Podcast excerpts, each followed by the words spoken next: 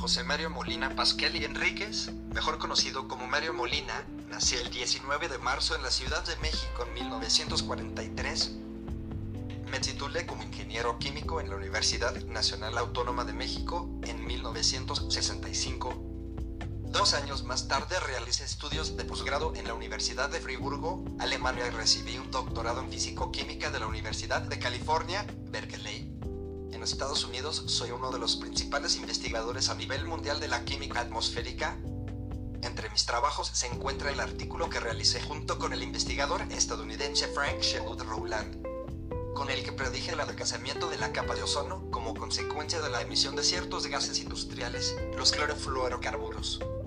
Dicha investigación les mereció el Premio Nobel de Química en 1995, junto con el químico holandés Paul Crutzen por sus estudios sobre la capa de ozono, así como muchos otros premios a nivel nacional como internacional.